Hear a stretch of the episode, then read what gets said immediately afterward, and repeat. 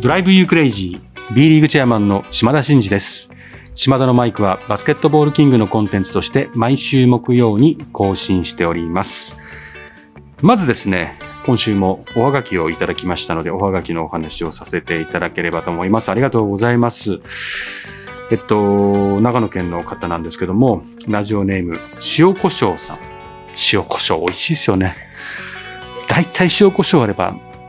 大概いけますよね。野菜、サラダ、肉、場合によってはね、白身魚も塩胡椒いっちゃってもいいかな。ぐらい、まあ、応用の利く塩胡椒さんからの、まあ、そ、というわけじゃないと思いますけどね。からお手紙をいただきました。島田チェアマンおはようございます。こんにちは、こんばんはっていろいろ書いてありますが、えっとですね、島田のマイク、いつも楽しく聞いております。誕生日おめでとうございます。ありがとうございます。この方は、B リーグのマスコットが気になっていますと。まあ、B リーグではマスコットはいないのですが、なぜですかという質問が一つ。あとは、全チームのチアとマスコットで好きなチア、マスコット。島田さんは、まあ、全部のチアもちろん好きだと思うんですけど、うん全チームのマスコットチア好きだと思うんですけど、うんまあ、その中で気になっているものがあれば教えてください。いいことですね。はい。ありがとうございます。まずですね、公式マスコットはいないですけど、ちょっとこれなぜいないのかというよりも、そもそもいるんでしたっけっていうぐらいの感覚は私はあったんですけど、ちょっと今日もね、広報の立花さんが今週もいらしていただいているので、えそこ振るっていうリアクションしてますけど、立花さんどうですかね？私もちょっとよくわかんないんですけど、ここ。個人的な、うん、個人的な見解で個人。的な見解、まあ B リーグは結構スタイリッシュなんですけど、うん。B リーグのマスコットは結構可愛いものが多かったりちょっと面白い子がいたりとか、うんまあ、全部のマスコット本当に私好きなんですけど、うん。なんかこう B リーグのじゃあそのスタイリッシュさを表すマスコットがいるとしたらうん。どんなのだろうと思った時にあんまりちょっと想像がつかないかなとも思うかっこいいマスコットって確かにイメージ湧かないね。なんかこうかっ個人的にこのマスコットかっこいいなっていうのはいるんですけどおいる？いるんですよ。えそんそんなんいる？かっこいいマスコットなんてあんま見たことないですね。私はずっとイケメンだと思っているマスコットがいらっしゃいまして。マスコットにイケメンなんてあるんいるんですよ。えー？ちょっと具体名は出さないでおきますけど。ちょっと後で後で教えて、はい。教えてくれる？でまあなんかこうちょっとそれとはまた違うスタイリッシュっていう感じではないかっこよさなので、うん、まあそうね。ちょっと B リーグっぽいってなるとどんなのがふさわしいかってなると結構難しいなとも思いますし、まあ、色とか使うとなんか各クラブのカラーとかもやっぱりあるんで、まあ、B リーグとして黒というのはありつつもなんかこう色を使っちゃうと公平感とかどうなんだろうなっていうのもあるので結構難しいのかなっても思ってます。そうね。ちょっと黒のね、かっこいい B リーグらしいマスコットって今想像したなんかドラキュラみたいな感じ。ハロウィンまあかっ感こいいハロウィン感あるね。なんかもうめちゃめちゃ牙が出てて黒くてなんかもうバットマンみたいなかっこいいってそういうイメージしかもう今浮かばないんだけどそれを今作る意味があるかっつうと多分ないね。と思いました。今は。今はね。というあの公式見解じゃないですけど立花見解でございました。そしてまあチームのねチアマスコットは基本私みんな好きですよ。まあディズニーランドのようにいろんなキャラクターいろんなねあの演者がいてですねそれが好きなんで私は。ですからやっぱりバスケットのあの会場におけるチアの存在マスコットの存在というのは選手に負けず劣らず重要なのでそういうふうに私もクラブ時代からそう思ってやってきたのでまあどこっていうのはもう言えないですね。あのこういう立場っていうのはありますしみんな好きなんでということで塩コショウさん許してください。はいありがとうございます。えっと島田のマイクステッカーを漏れなくお送りしたいと思います。はい、えーそれでは島田のマイクスタートです。Drive you crazy drive you crazy drive you crazy B リーグチェアマンの島田真二です。島田のマイク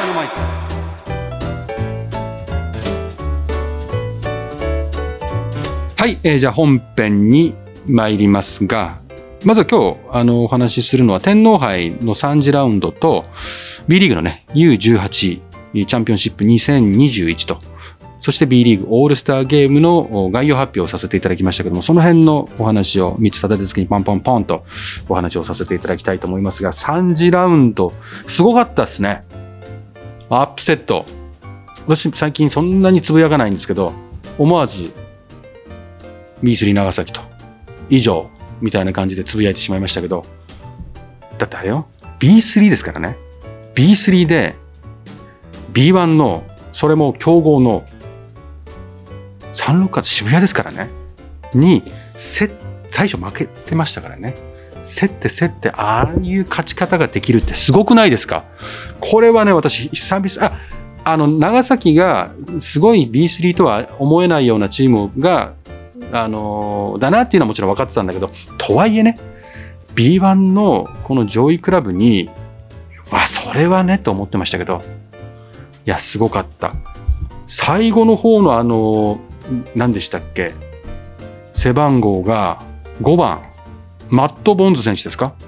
ガンガンもインサイドに、あれだけのね、B1 でも屈指のインサイドのサンロッカーさんにガンガン当たってってましたね。いや、あれはすごかった。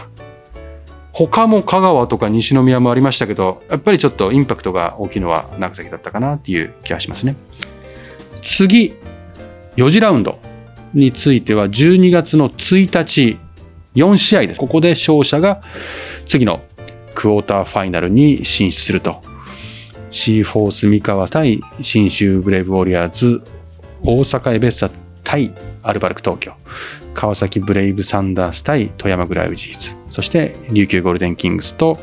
秋田ノーザンハピネットということで、これはどれも面白いですね。信州も今調子いいですからね。ディフェンスがいいですからね。大阪アルバルク、まあ、ジョージ選手もね、古巣ですからね、燃えてくるでしょうね。グラウジーズも川崎ブレイブサンダースとですけど、まあ、あのリーグ戦のスタートはね、ちょっと苦しみましたけど、もうどんどんどんどん今、調子を上げてますし、まあ、ディフェンスのいいキングス対秋田ノーザンハピネッツ、これも面白いですね。はい。ぜひお楽しみにと。で、次 B リーグの U18 チャンピオンシップ2021こちら初代、まあ、今年からね本格的に U18 が B リーグスタートしましたけど初代チャンピオンはレバンガ北海道まあこの若い世代をこう強くしていきたいんだっていう思いの強い織本さん率いるね。北海道ですから織本さんと話してないですけど嬉しかったでしょうね。横田 CEO も含めて嬉しかったなっていうふうに思ってましたけど MVP はこのすすごい素晴らしい選手いましたよね。内藤輝親選手。すごかったですね。これまた将来性ありますよねサイズもあるしうまいし MVP を獲得してで、えっと、残念ながら優勝はできませんでしたけども横浜の J コブス明選手こちらも17歳で2メーターですからね。今 B リーグの B1 の横浜 B コルセアーズの特別指定選手として登録されてますから、今、17歳と7ヶ月ぐらいということですね。で、万が一試合に出たら最年少記録じゃないかということで今調べてたらですね、昨シーズン琉球ゴールデンキングスのハーパー選手、福岡第一のハーパー選手が17歳11ヶ月。これが最年少記録なんですよ。なので、もしね、ジェイコブ選手が、大体3月ぐらいまでですかね、時間がありますけど、その間に出場すると、ハーパー選手の記録を超えて、B1、B2 合わせてもですね、B リーグ史上最年少記録となります。まあ、先ほどの内藤選手もこの、えー、ジョイコブス選手も、まあ、将来性豊かなんで、本当に頑張ってほしいですね。なんか気になる選手いましたか、他に。私 U15 から見てる選手とかもいたので、うん、やっぱり、あ大きくなったなとか久しぶりに見るとお母さん的ですね コメントがそうですねちょっともう母親気分ですね、うんもう大きくなってきていいなと。ながたい大きくなったいっぱい食べてほしいなとかね。はい。もうこのままプロになったりするのかなとか思うと、うん、母親目線です。もう目を細めて見てる感じが浮かんできますけどもこの何がすごいかって今の U18 の子っていうのは U15 かからそのまま来てる選手とか18でもちろんからスタートした選手もいるんですけど要は最初なんですよね。ですから U18 って当然その二重登録っていうのをできないんで高校の部活を選ぶかこの B リーグのね U18 を選ぶかって難しい選択をしてるんですよね。もちろん有力校に行けるようなレベルの高い選手もいるわけですよ。それでも、まあ、ある程度 B ユースが盛り上がってきてそこから B リーグのクラブに入ってこう活躍してるような歴史が作られた後にっていうことであればまだ分かりますけどまだ初代でその難しい決断をしてチャレンジしてくれてるっていうのはものすごい志があるというかチャレンジャーというか、まあ、だからこそ B リーグはしっかりそういう舞台を用意してねあのそういう子どもたちの思いに応えられるようなステージをちゃんと作っていかなきゃいけないなっていうのはその私もそうですし我々の強化育成のチームがスタッフがやってくれてるんですけどその辺のところはすごいこう粋に感じてますのでちょっと皆さんにシェアをさせていただきました。頑張っていきましょう。最後にですね B リーグオールスターゲーム2022 in 沖縄概要発表は先立てさせていただきましたけどもちょっと会見では発表しなかったですがもうすでに特設サイトの方では発表をしていると思いますがその時ちょっと触れてなかったことを説明させていただくとそのどうしてもこのオールスターゲームをやると1日1票ということになるのでその熱量の多いクラブとかファンをたくさん抱えているクラブから当然ですけどその多くの選手が選ばれるということが今までありましたと。でそれが悪いことではなくて、まあ、一方でそのスーパースターを集めるオールスターという観点で考えたときにあの、まあ、そういう人気のある実力のある選手が選ばれるっていうのは当たり前なんですけども、まあ、そういうことで偏ってしまうことに対して、まあ、毎年ねあのいろんな声をいただいてました。で今回はこのコロナ禍にしてからクラブ数が増えてね今シーズンも22クラブということで最大のクラブ数になってるのでまあできればね多くのクラブの選手から選ばれてで、えー、沖縄アリーナですからあの素晴らしいアリーナにこう行ってみようと思うクラブのファンが広く広がるようにという思いも込めてですね最大1クラブ2名までということに一旦ですね、えっと、ファン投票とリーグ推薦の方ではさせていただきました。でただし最後に1枠を決める SNS ファン投票だけは、まあ、そこで選ばれたものはあのたまたま 2, 2名選ばれててそこで選ばれて3になるかことはありますけども基本は2名と。SNS 投票で最大3があり得る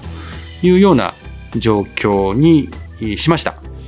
ですのであのファンの皆様がひいきにしているクラブの中から、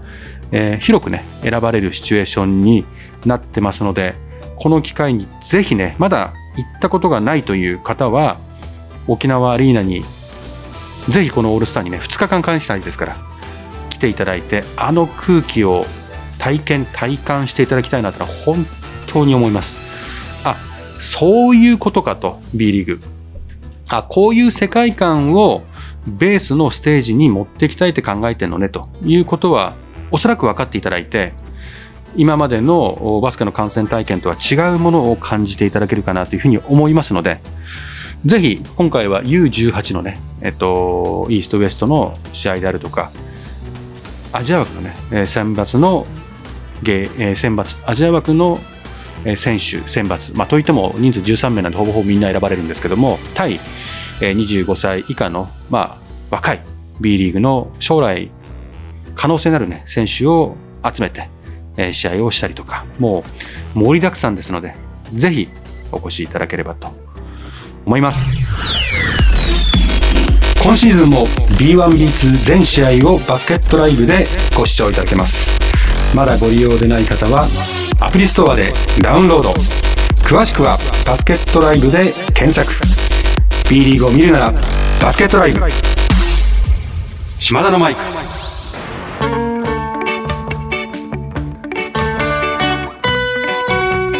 はい。そろそろエンディングの時間です。島田のマイクでは、リスナーのあなたからのメッセージを受け付け中です。私への質問、企画のリクエスト、お悩み相談、暗算祈願、何でも構いません。